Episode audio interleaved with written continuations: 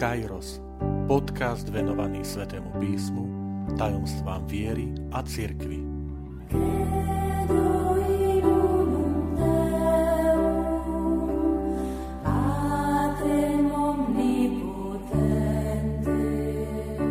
Dvaciata siedma časť Krása starozákonných žalmov Vitajte pri počúvaní tohto podcastu. Volám sa František Trstenský, som katolícky kňaz, farár v Kešmarku a prednášam sväté písmo na Teologickom inštitúte v Spišskom podradí. Medzi spismi svätého písma, či už starého zákona, ktorých je 46, alebo nového zákona, ktorých je 27, má osobitné postavenie kniha žalmov. Je to zbierka 150 poetických skladieb. Môžeme ich čítať na pokračovanie, ale aj každú túto skladbu, tento žalm, môžeme sa modliť a čítať samostatne. Starozákonné žalmy majú svoje čaro, lebo spájajú v sebe božský a ľudský prvok. Sú Božím slovom, ktoré vyslovili ľudské ústa. Preto sú nám také blízke. Lebo aj my sami v sebe cítime nielen to ľudské, ale aj božské, čo nás presahuje a neustále pohýna dopredu, čo nás naplňa pokojom a túžbou po naplnení. Keď sa modlíme žalmy, vnímame, že ich autor, žalmista, nám rozumie a že my rozumieme jemu. Rozprávame akoby tým istým jazykom. Tak ako on, aj my prežívame radosti a trápenia, úspechy a pády, lásku a opustenosť. A pýtame sa, kde je Boh a zároveň zažívame jeho prítomnosť. Žalmy majú vzácnú schopnosť, že dokážu vystihnúť realitu našej ľudskej existencie.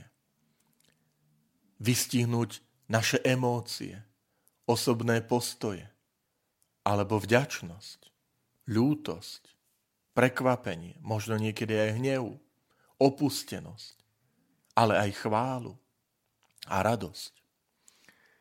To je, myslím, jeden z hlavných dôvodov, pre ktorý my ľudia máme radi žalmy.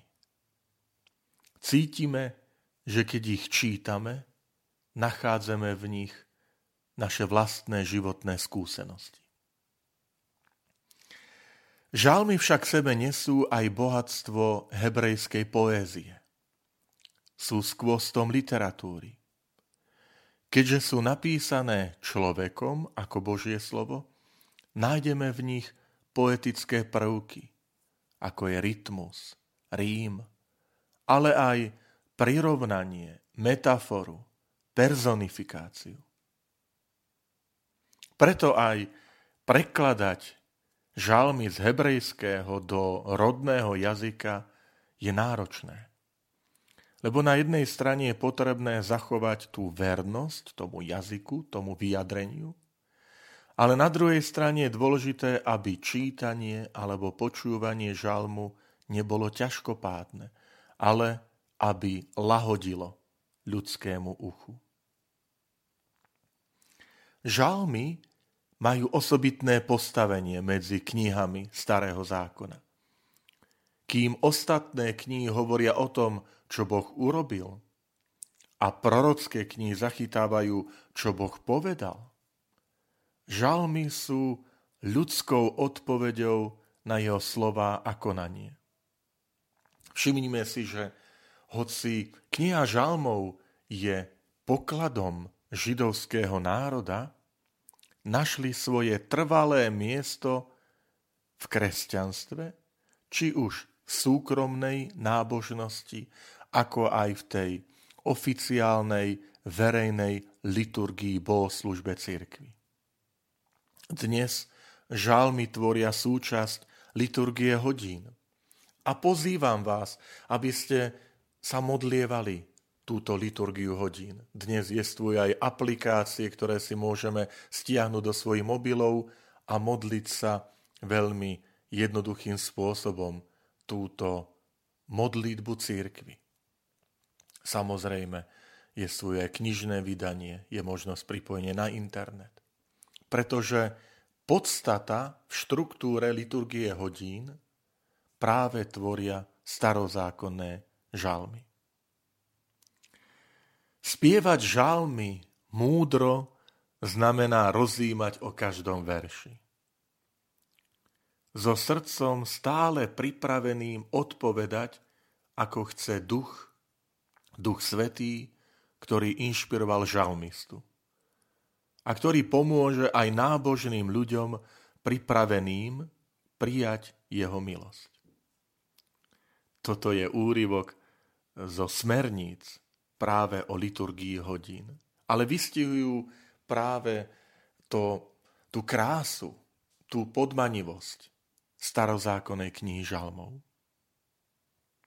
Samotný názov žalm pochádza z gréckého slova psalmos, ktorý je prekladom hebrejského slova mizmor, spev, hra. Čiže aj tam je vyjadrený názov alebo podstata.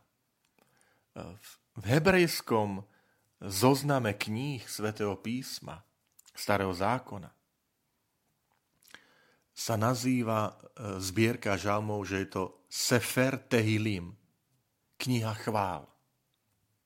A tu možno je aj také zameranie, že keď tam aj čítame niekedy, že sú to e, žalospevy, že sú to niekedy náreky, ale všimnime si, že tie žalmy, aj takto smútočne naladené, končia dôverou v Boha.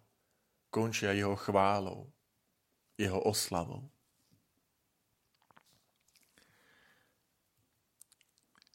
Knihu žalmov my vnímame, že je to zbierka. Že nie je to jeden žalm, ale ako som povedal, je to 150 žalmov.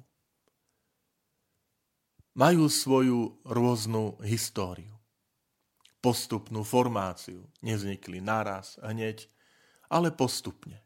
Postupne sa formovali, kde si možno od obdobia kráľa Dávida, čo je rok tisíc pred Kristom, až pomaličky zhruba do toho štvrtého storočia pred Kristom, keď už potom ich nachádzame ako jednu zbierku, ako jeden spis, ktorý je preložený do gréčtiny, do tzv. Septuaginty, to znamená prekladu starozákonných kníh, ktoré urobili ešte Židia, ktorí žili v Egypte, ale už nerozumeli hebrejčine a predsa chceli čítať to Božie slovo v jazyku, ktorému by rozumeli. Tento preklad vznikol ešte pred Kristom, niekde v období 3. a 2. storočia pred Kristom. A tam už tú zbierku máme uvedenú tak, ako je aj v súčasnosti, teda tých 150 žalmov. Poznáme rôzne žalmy. Nachádzame žalmy, ktoré sú chválospevom nachádzame žalmy, ktoré sú žalospevom. Nachádzame hymny, vďaky vzdania. Aj takýmto spôsobom sa ich učme čítať, lebo odrážajú náš život. Niekedy je dôležité, aby sme oslavovali Boha najmä za jeho zázračné konanie v diele stvorenia alebo v dejinách, v dejinách židovského národa, v dejinách spásy. Rovnako aj v tých našich dejinách. Potom sú to žalmy vďaky vzdania, ktoré vyjadrujú a pozývajú vzdávať vďaky pánovi. Častokrát obsahujú vyrozprávanie najskôr nejakej ťažkosti, nejakej bolesti, spôsobenej v minulosti, a vyznávajú, že pán vyslobodil človeka zo spomenutej situácie. Taký je napríklad žalm 30 alebo žalm 32. A potom sú to žalospevy, buď spoločenstva alebo jednotlivca. Žalospevy sú v podstate prosebné žalmy, v ktorých sa obracia jednotlivec alebo národ na pána Boha s nejakou prozbou. Poznáme aj kráľovské žalmy. Sú to žalmy, ktoré sa obracajú na kráľa.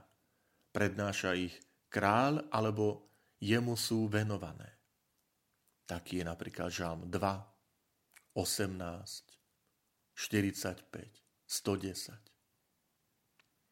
Osobitnú kategóriu tvoria tzv. pútnické žalmy, to sú žalmy 120 až 134, ktoré boli recitované v spojení s každoročnými pútnickými sviatkami.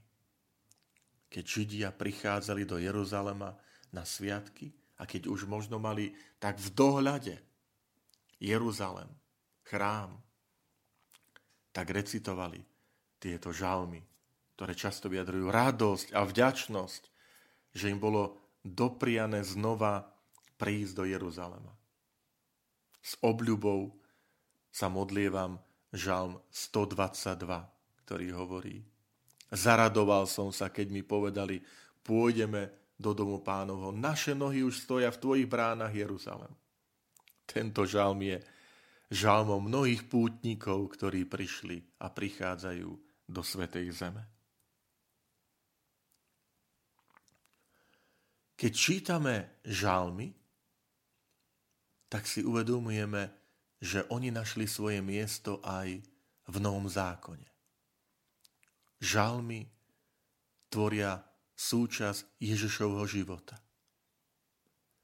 Práve táto kniha, kniha žalmov, je najznámejším a najviac citovaným spisom starého zákona v tých novozákonných textoch. Či už sú to evanielia, alebo listy Apoštola Pavla, list Hebrejom.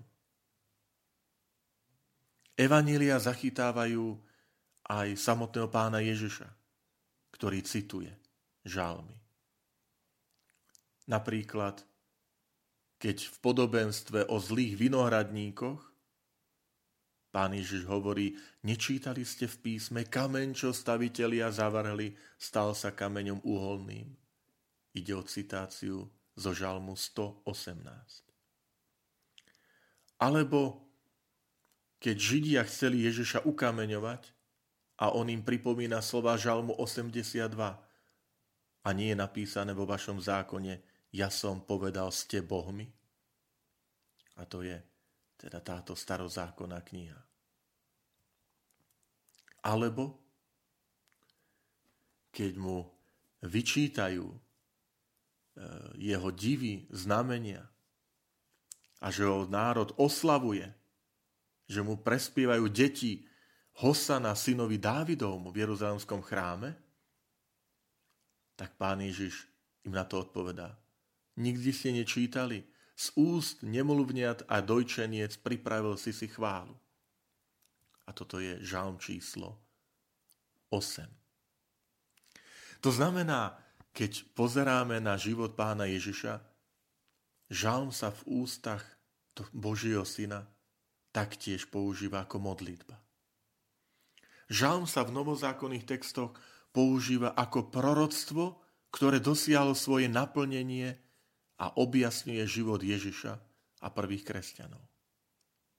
Ale pamätajme na to, že žalmy sa stali aj podnetom a inšpiráciou pre samotných kresťanov, aby sa ich modlili, ale zároveň, aby sami tvorili nové kresťanské hymny a piesne. Ako to krásne vidíme v listoch svätého Apoštola Pavla, kde máme hymny na Krista. Alebo v Jánovej apokalypse, kde máme niekoľko spevov baránka a jeho svetých. Preto aj my takto radi čítajme žalmy. Lebo žalmy to je modlitba aj ku Kristovi. Žalmy my sa môžeme aj modliť s Kristom. A žalmy sú modlitbou kresťanov.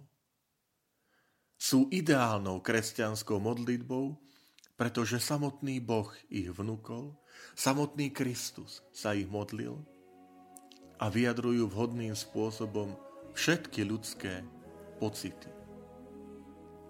Preto možno aj so svetým Augustínom my, zvolajme to, čo on vyriekol, keď bol dojatý žalmami a zvolal Psalterium meum gaudium meum môj žaltár, moja radosť.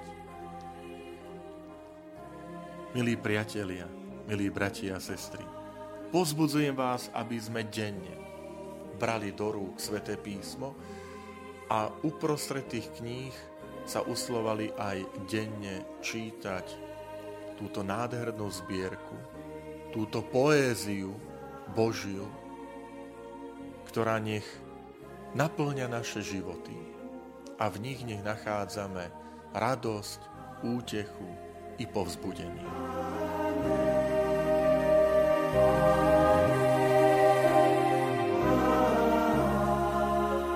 Ďakujem, že ste počúvali tento podcast. Teším sa na ďalšie stretnutie s vami. Sledujte naše aktivity na web stránke farnosti Kežmarok www.fara.kezmarok.sk alebo na Facebooku farnosti Kežmarok.